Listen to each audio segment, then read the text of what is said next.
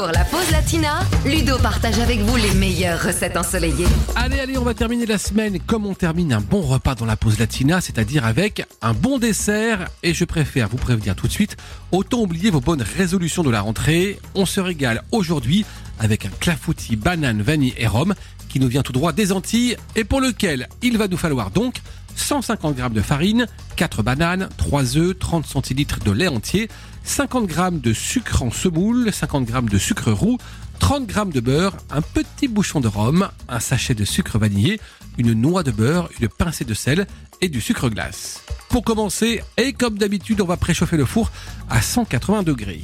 Dans une poêle, on va faire caraméliser les bananes coupées en rondelles avec les 30 g de beurre et le sucre roux. Ensuite, dans une jatte, j'adore ce mot, mélangez la farine, le sucre semoule, le sucre vanillé et le sel, ajoutez les œufs et délayez tout doucement le tout avec le lait entier. Et puis pour terminer, vous allez verser la pâte dans un plat à four bien beurré, répartir les bananes, enfourner pour 35 minutes, vous servez tiède ou froid comme vous voulez et saupoudrer avec un petit peu de sucre glace. Et bien sûr, vous vous régalez en écoutant un tube de cassave par exemple.